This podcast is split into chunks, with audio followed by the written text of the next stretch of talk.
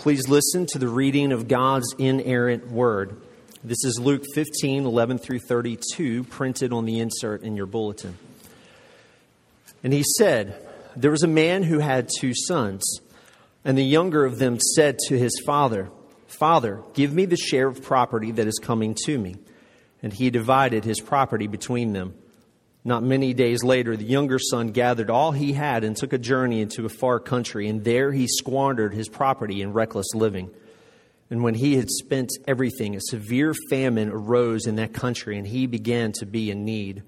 So he went and hired himself out to all the citizens of that country, who sent him into his fields to feed pigs. And he was longing to be fed with the pods that the pigs ate, and no one gave him anything. But when he came to himself, he said, How many of my father's hired servants have more than enough bread, but I perish here with hunger? I will arise and go to my father, and I will say to him, Father, I have sinned against heaven and before you. I'm no longer worthy to be called your son. Treat me as one of your hired servants. And he arose and came to his father. But while he was still a long way off, his father saw him and felt compassion, and ran and embraced and kissed him. And the son said to him, Father, I have sinned against heaven and before you. I'm no longer worthy to be called your son. But the father said to his servants, Bring quickly the best robe and put it on him, and put a ring on his hand and shoes on his feet. And bring the fattened calf and kill it, and let us eat and celebrate. For this my son was dead and is alive again. He was lost and is found. And they began to celebrate. Now his older son was in the field. And as he came and drew near to the house, he heard music and dancing. And he called one of the servants and asked what these things meant. And he said to him, Your brother has come home. Or your brother has come, and your father has killed and fattened the calf, because he has received him back safe and sound. But he was angry and refused to go in. His father came out and entreated him. But he answered his father, Look, these many years I have served you, and I've never disobeyed your command. Yet you never gave me a young goat that I might celebrate with my friends. But when this son of yours came, who has devoured your property with prostitutes, you killed the fattened calf for him. And he said to him, Son, you are always with me, and all that is mine is yours. It was fitting to celebrate and be glad, for this your brother was dead and is alive. He was lost and is found. The grass withers and the flowers fade but the Word of God stands forever. Father, we not only sing your praise this morning, but we, with these gifts, tithes, and offerings, we bring forth from what you have first given to us um, in response to your grace and mercy poured out to us through the Lord Jesus Christ. And we come asking that you would use these gifts and these tithes and these offerings in order that your kingdom would be advanced in this world, in order that the kingdom of darkness would be pushed back, and in order that the wonderful good news of the gospel in word and deed would go out to all the earth. And Father, as we prepare ourselves now to sit underneath your word, we pray that that same gospel that we desire to go out into all the nations, we pray that it would be proclaimed to us this day. And that you would meet us, that you would meet us corporately, but that you would also meet us each individually where we are. That you would meet us in our triumphs, that you would meet us in our exhaustion and in our defeat, that you would meet us in our apathy, in our comfort that you would meet us in the joys of our lives as well as the anger of our lives and the bitterness. We pray that you would meet us in our fears and our anxiety, that you would meet us in our doubts and in our self reliance, that you would come and meet with those of us who seem to be very, very good and those who seem to be very, very bad. We pray that you would meet with us and that you would show to us today the wonderful good news of the gospel. That as we sit underneath your word, we would indeed be reminded again that we are all far more broken, fallen, and sinful than we could have ever imagined. but because of the person and work of Jesus, it can be true that though we are far more broken than we could imagine, we are also at the same time far more loved, far more secure, far more accepted than we could have ever dreamed possible. So we ask that you would do this because of the person and work of Jesus, in whose name we do pray. Amen. Please be seated. this morning we're back in our oh uh, the children are dismissed to children's church uh, ages three to six. Um, make your way to the back. Um, this morning we're back in our series uh, where we're going through the gospel of luke but we're not looking at every part of luke's gospel. We're really just focusing on the parables that Jesus told, these stories that he told. And, you know, a title for the parable that we read uh, earlier out of Luke chapter 15 that caught on a long time ago in like the 11th century uh, was the parable of the prodigal son. Um, but really, I want to suggest to you this morning that it's a parable, as the title in your bulletin suggests. Uh, instead of just a parable of the prodigal son, it's better a parable of a man with two sons. Um, verse 11, Jesus said when he started this parable, um, he, he, said, he said, There was a man who had two sons. Um, and that being said, I want you to see that Jesus was saying in this story that the man in this parable, both of this man's sons, were far from home. And in seeing this, I think we'll be able to understand how we can get home to, Okay? And when I say home, I'm not thinking of you know, four walls and a roof. Um, I'm not thinking of a, a shelter uh, from the elements, not thinking of a place where you store your stuff. I'm talking about home as an idea. Um, maybe even better than that. I'm talking about home as the ideal, right? Um, the ideal home that we're all in some way we're searching for it and we're longing for it. Uh, it's the home you, you and I, we wish we had. Um, it, it's the home you wish you knew that you're, you're really in all your life, you're trying to get to that home. Um, that place uh, that even our very best homes in this life, they're just hinting at it. Um, you just get flashes of the ideal in even our best homes um, because we're talking about a place of real and total safety, right? Uh, real unconditional love, right? Acceptance and deep joy, a place of warmth, a place of refuge, a place to retreat, a place where you get recharged and replenished, a place where you can totally and really let your guard down. And in a place like that, you know that life buds and flourishes in a place like that. Um, the home we at times, you know, we find it so hard to describe even at times, but deep down we're all craving it. Jesus tells a story here, not of one son, but of two sons who were far from home. And here's how I want to put it to you. Um, and if there's anything worth writing down, maybe this is it, because I thought a lot about this sentence. Um, this is the story of one son who left the father for a land far away, and of the other son who left the father without ever leaving the farm. One son who left the father for a faraway land, and one son who left the father without ever leaving the farm. Jesus is saying, look, they were both far from home. Now, here's what I want to do with you up front. I, I want to give you three little cultural insights um, that hopefully will help this, um, this parable come alive as, as we walk our way through it and talk about it, um, and really help us to answer this question what do we have to do to get home? So here are those three little insights. First, verse 12 it looks bad enough on its own, right? This younger son, he wants his inheritance now. I mean, that's, that's bad on its own. That's greedy, you know, that's rude, all those kind of things. But something gets lost in the English translation that really helps you understand what that younger son is asking for. Right? When it says that the father divided up his property, Right, the Greek word for property is bios, right? Where we get our word for life, biology. Right? See, here's the deep insult it's not just greedy and it's not just rude. This son's request is his saying, Dad, I wish you were dead. Right? Give me my inheritance now. It, what's happening here is serious in this passage, in this parable. Second cultural thing.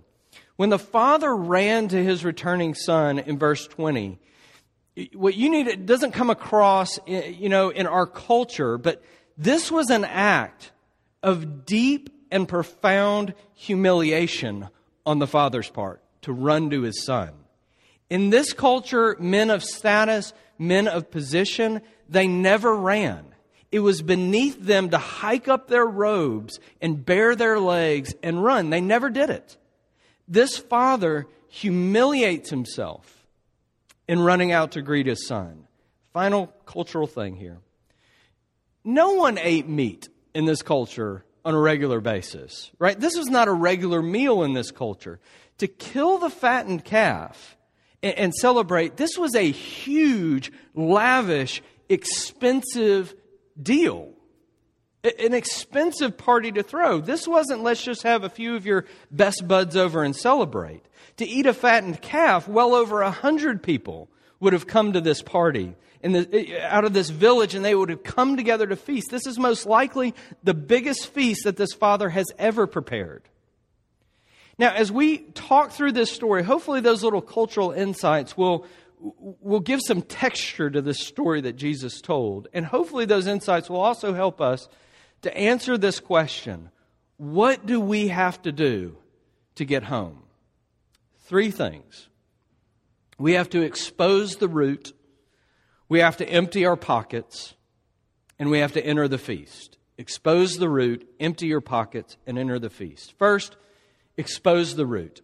Now, here's kind of what I'm talking about in this first point. Some of you will remember uh, the TV sitcom Home Improvement, right? Tim the toolman Taylor and his neighbor Wilson. Okay? And if you remember it, in every episode, without fail, um, Tim finds himself in trouble and he finds himself in the backyard look at having a conversation over the fence with his neighbor Wilson. You never see Wilson's face, right? But Wilson is constantly giving Tim the toolman Taylor advice on how to navigate life. And there's this one episode where Tim he's having this difficult time figuring out how to discipline his sons. And Wilson says that Tim's description of the problem reminds him of Verruca vulgaris. And Verruca vulgaris is the scientific name for warts, right? And so Tim is, as usual, very confused about what Wilson's trying to teach him in this moment, right? And so this is what wise old Wilson, you can only see his eyes, what he says. He says, What I'm trying to say is most people think the best way to get rid of a wart is to cut it off. But in actuality, that isn't the best solution. See, the wart will reappear because the virus is still below the surface. And then he says, the only way to get rid of a wart is to go beneath the surface of the oily skin and dig out the root. Disgusting, right? Um, just to think of it. But the genius of Jesus' story here is that he is exposing the root of our brokenness, the root of our spreading death and decay, right? The root of our warts. Because this is what he's saying in this story. Both sons in this story are different. They're different from each other. But he's also saying this both sons in this story are the same. They look different on the surface, right? One is in a pigsty with a hangover and an STD. And the other is, and the other is dutifully obeying and doing his chores. But Jesus is saying beneath the difference, beneath the surface of the oily skin, the root is the same. You see, the punchline to this story comes at the very end when the obedient, dutiful son, he is seething in anger and he is refusing to go into the party. But you have to back up a second because the punchline only lands when you hear, hear it set up properly, right? So you think about this younger son. His sins are so obvious, aren't they? Right? Uh, Dad, I wish you were dead. I don't care about you. My greatest wish is that you would just die so that I can get your stuff. Right? I want to be in control. I want to call my own shots. I want to be the master of my life. And then you get this downward spiral that Jesus describes in this story, right? Wild parties, prostitutes, reckless living, until a famine hits at the worst possible time. When's the worst possible time for a famine to hit? When all your money's gone, right? And he winds up with his head in a pig trough. And for a Jewish boy for whom pigs were unclean, this is the bottom of the barrel. This is as low as you can get. It doesn't get any lower than this. And of course, the Pharisees and the scribes who are listening in to Jesus telling this story, they're going, Amen, hallelujah, preach it, preacher, you know, all that kind of. That's what sin is. But Jesus is saying, those might be sins, but that's not what sin is. See, because then comes the punchline, right? At the end of the story where Jesus shows us that the brothers look different, but they're really the same. See, the dutiful son says in verse 29, look at it. He says, I never disobeyed your command, yet you never gave me a young goat that I might celebrate with my friends. Okay. This is what the elder son is saying. Look, Dad, I don't care about you. All I want is your stuff. Does that sound familiar? I don't want you, I want your stuff. I've obeyed all this time so that I could be in control, so that I could call the shots, so that I could be the master of my own life. There are two ways that we try to play God and control and call the shots in our lives, Jesus is saying. One is through open rebellion, and the other is through dutiful obedience. Sure, obedience is more covert. It looks different at the surface, surface, but the root is the same. Beneath the sins and beneath the obedience of your life, you have to expose the essence or the root of sin. I'm going to read you a portion of a quote from the theologian and scholar John Stott, and then i am going to complete it in a few moments, okay? But here's what Stott writes He writes, The concept of substitution Uh, the concept of substitution may be said then to lie at the heart of both sin and salvation. For the essence, or we could say the root, of sin is man substituting himself for God. Have you ever wondered, why do I seem to be making so little progress in my Christian life? You know, I keep trying to stop the greed and the lust and the bitterness and the gossip and the self centeredness, but it keeps coming back with a vengeance, right? Or, or, maybe you've wondered, why, even though I don't say it out loud, why, why, though I keep trying to do the right things in my life, do I feel so cold? You know, why, even though I'm doing the right things, do I feel angry with God for the way things are going in my life? Why, though I'm doing the right things, do I feel so judgmental and harsh with others? Listen to wise old Wilson peering over the fence, right? The wart will keep reappearing because the virus is still below the surface. You have to go beneath the surface of the oily skin and dig out the root. Better than even Wilson, right? Listen to Jesus. You, you need to expose the essence of sin beneath your sins and your obedience. Till you do that, you can never come home. Right? We have to move on, but let me just say that to expose the root of sin in your life, you have got to stop asking what and start asking why. Why am I running for a faraway land? Why am I obeying? Why is at the heart of this? That gets to the root. Okay, second, if you can expose, if you can expose the driving desire beneath both your sins and your obedience to be in control and to play God in your life, right? If you can see that, the second thing you have to do in order to come home is to empty your pockets. Now, see, I've got this image in my mind of Charlie Chaplin in those old silent movies, right? Um, and he's playing his famous character, the tramp, right? And that vivid imagery of Charlie Chaplin um, portraying that character, and he's got his pockets pulled out, right? He's got his pockets pulled out and his hands out like this to show that he has nothing, that he's totally broke. He has nothing of value. And I'm saying to you to come home to the Father, to come home to the home you have longed for your entire life, you have got to empty your pockets. This younger son, he came to his senses in verse 17 when he was longing to be fed, even with the pods that the pigs were eating, right? And Jesus has the younger son he talk to himself in this story. It's a soliloquy, right? Um, so, so that we can hear his thoughts, so that we can get in, in, in insider information into his plans and his intentions, right? Verse 17, this is what, what he's thinking.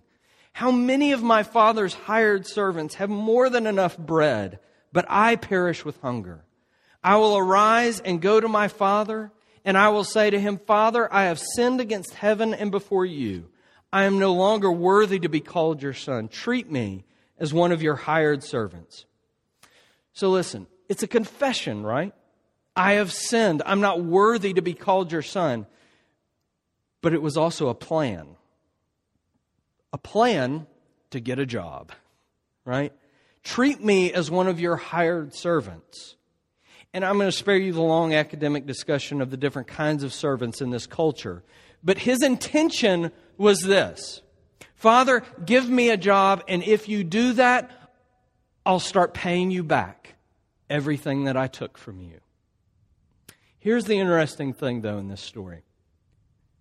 In the next verses, when the father ran out to him, right, to greet his returning son, when the, when the son was embraced by his father and he was kissed by his father, when that happened, he dropped his plan to pay his father back and just confessed.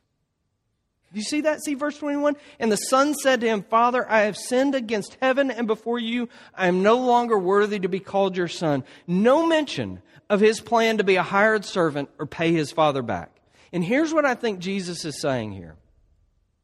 If in front of the father this son had said, Get me a job and I'll pay you back, nothing would have changed. Right? He, he never would have come home. It would have just been another attempt at regaining control, at playing God, at being his own Savior. No, the one thing he had to do was come to the Father with nothing, to come with empty hands and empty pockets. Now, switch gears and think with me about the elder son, right? Every reader of this story, every scholar that's ever looked at this story, understands that Jesus leaves his story unfinished and unresolved. We, you're supposed to read this story and you're supposed to be wondering, right? What will the older son do? Will he go into the party or will he stay outside? I mean, it's a hanging question. Will he or won't he? And here's why the older son is saying to his father, Look at my pockets. They are full of obedience. They are full of duty. They are full of faithfulness. They are full of conformity.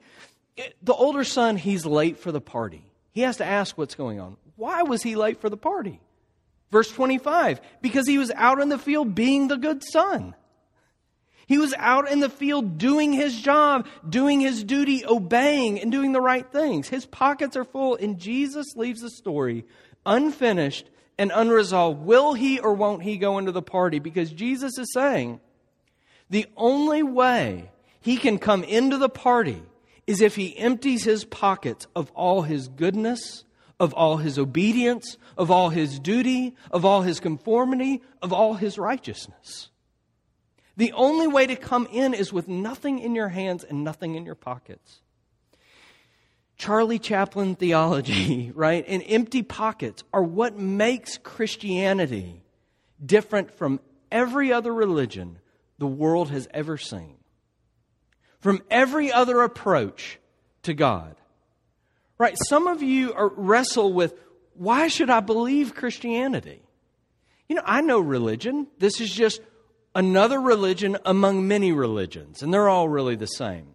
And I'm telling you that Christianity does not rightly fit in that category.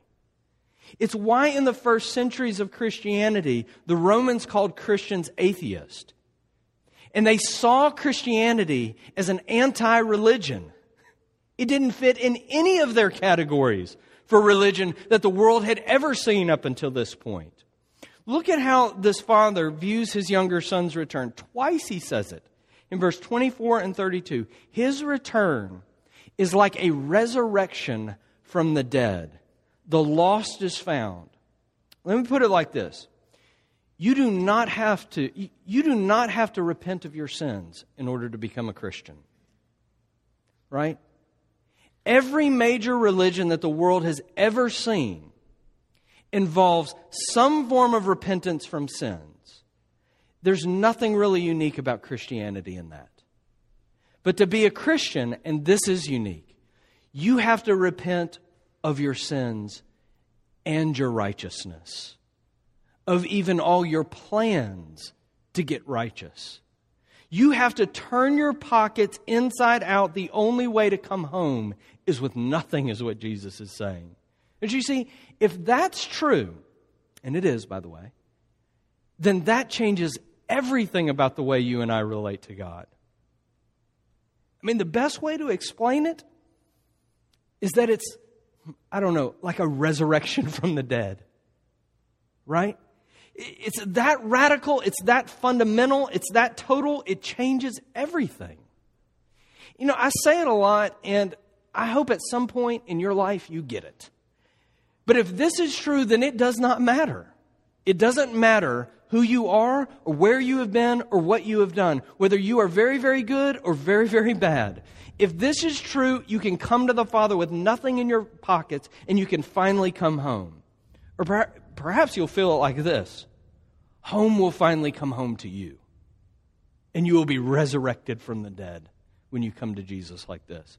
Okay, finally, last point on how to come home or, or how to have home come to you, whatever. How, you have to enter the feast. R- real simple. I want to show you in this last point how to enter the feast. And then, like, G- like I think Jesus is doing here, I want to give you an invitation to this feast.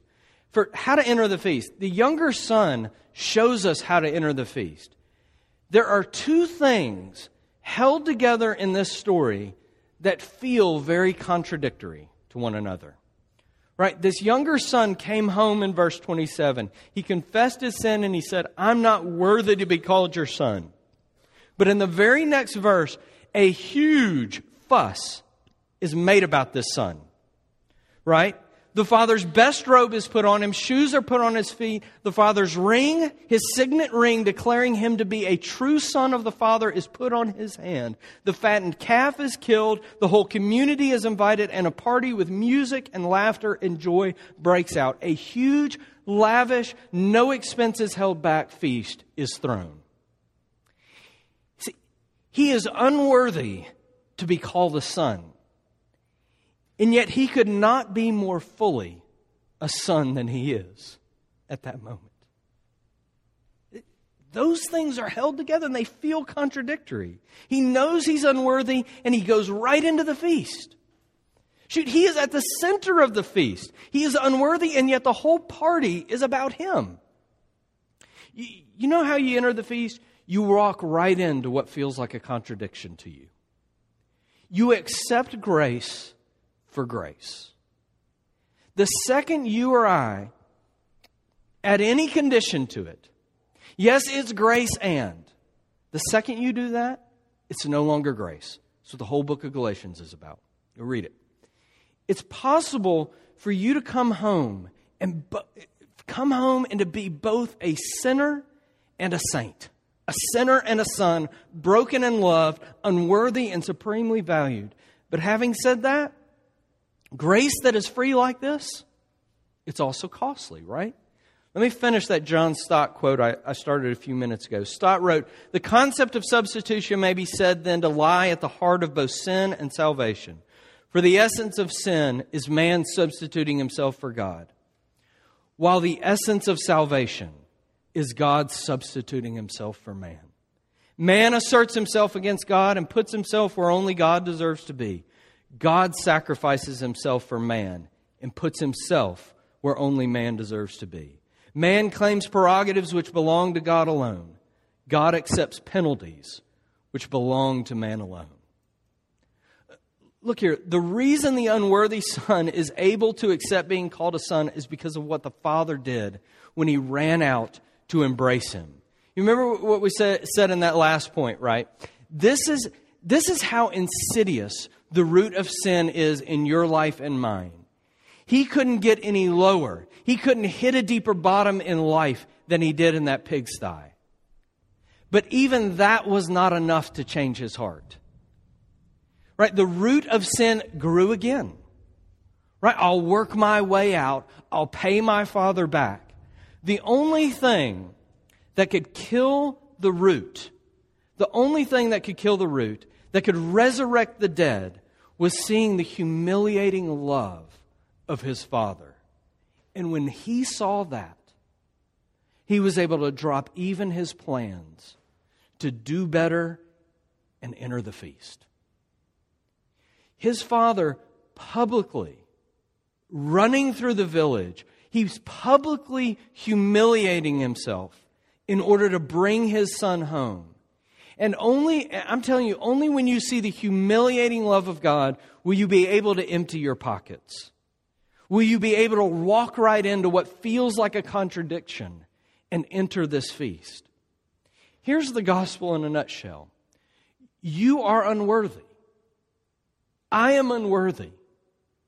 In fact, you are far more messed up than you could ever imagine about yourself. You don't even know the half of it. But only because of the humiliation of God can you be far more accepted, loved, and secure than you could have ever dreamed possible. That's what Jesus came to do. He ran to meet you and he was publicly humiliated. And his embrace, with his arms stretched out wide, is the embrace of the cross when he substitute, when God himself substituted himself in your place. Don't try to work, don't try and work it off. There is nothing to work off. Jesus has accomplished everything for you. This is how you go home. This is how he came home to you. Look, it's so easy to take, the, take shots, and I've done it a number of times. Uh, every preacher's done it. It's so easy to take shots and shake, shake our finger at those self righteous Pharisees, you know. Um, it's so easy to be even self righteous about their being self righteous, and in so doing, try to shame the Pharisees and the scribes among us. But look at the invitation that Jesus is giving in this story.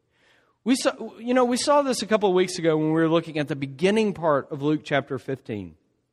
Jesus was welcoming the tax collectors and the sinners, right? And the Pharisees and the scribes, they were grumbling. What is he doing with those people, right? And Jesus' re- response to that, to their grumbling, was to tell a parable. Literally in the Greek, if you back up to the beginning of uh, chapter 15, he told a parable, right? He told a parable, and that parable was a story about lost sheep, and a story about a woman who had lost her coin, and a story of a man who had lost two sons, right? Also, he could leave this parable unresolved and unfinished. He wasn't shaking his finger. He was inviting the Pharisees and the scribes to come home. Right? It's an invitation because you see the father, he went out to greet his younger son. But he also went out to greet his elder son, right?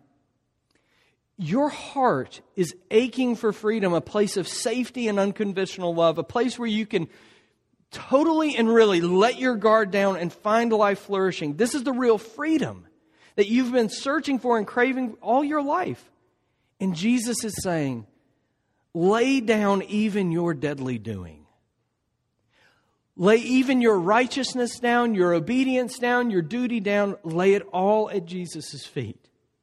Your sins and your obedience. See the love, see the love of the Father and turn your pockets inside out and enter this feast. You do that and you will come home. It will be like a resurrection from the dead. Okay, two closing thoughts. One, the natural thing to do when hearing this parable is to try and figure out who you are. You know, am I the younger son or am I the elder son? The younger brother or the elder brother? And you might very well see yourself as predominantly one or the other, right? But it's also very likely that some of you are like me. And if you're like me, you see yourself to be both the younger son and the elder son. At times seeking to play God in open rebellion, and at times seeking to play God in our obedience. And I'm just telling you, that should not surprise you. You're not schizophrenic. That shouldn't, that shouldn't shake you. Because it's not what we do, but why we do the things we do. This is at the essence of our brokenness. That we are trying to play God one way or the other. And the good news for people like us is that the cure is the same to see the wonderful, humiliating love of God through Jesus and come home and enter the feast. Empty your pockets and fall into his outstretched arms, the one who substituted himself for you. Okay, second, last thing, I, I didn't really get a chance to finish this thought as I was walking up here this morning, but I, I, want, I want to tell you this.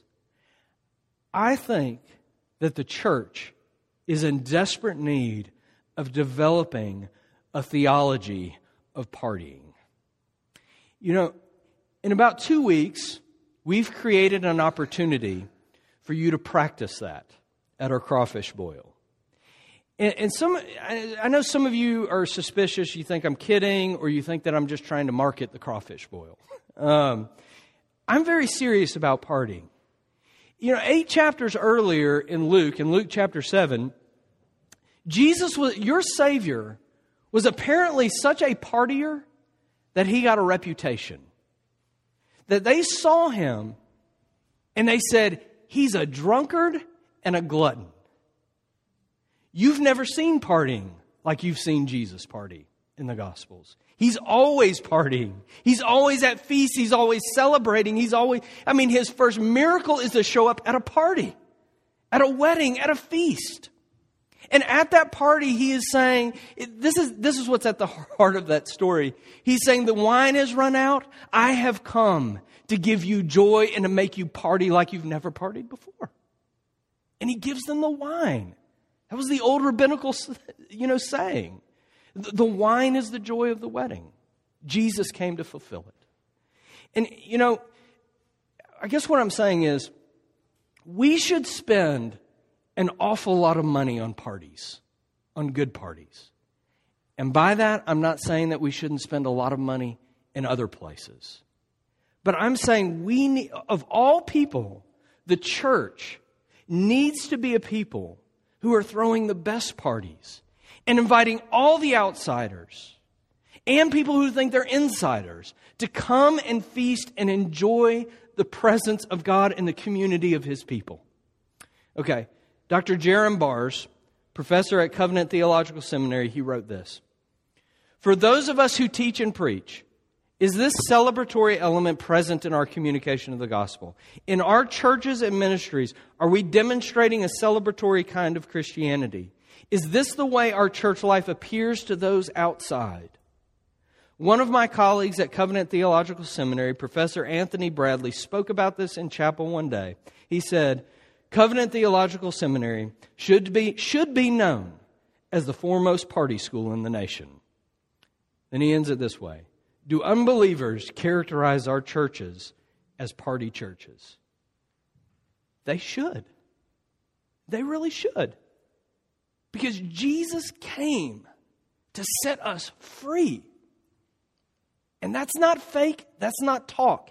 He set us free when He substituted Himself in the place of man so that we could come home secure and loved and accepted, even though we know we're unworthy. That's good news. That'll preach. Invite your friends to the party. Okay, let's pray. Father, thank you for Jesus. We thank you that he told these stories. We've been looking at story after story that he told for months at Grace Community Church. And Father, we thank you for this story he told that truly does expose the root of our brokenness. Whether it show, shows up in sins or in our obedience, that we are always trying to substitute ourself into your place. And how we thank you for the good news that you came, that you sent your only Son in order that he would be substituted in our place. And because of that humiliating love, because of that, we are free to lay our deadly doing down, to lay it all at Jesus' feet, to empty our pockets, and to embrace what seems like a contradiction to us. That we could, at the same time, be more broken than we imagine and more loved than we ever dreamed possible. Father, we pray that that good news would find a place in our hearts and that it would be as we understood it like a resurrection from the dead. We really are this free. We really are this loved. In Jesus, we really have come home to the Father. We pray all these things in Jesus' name. Amen.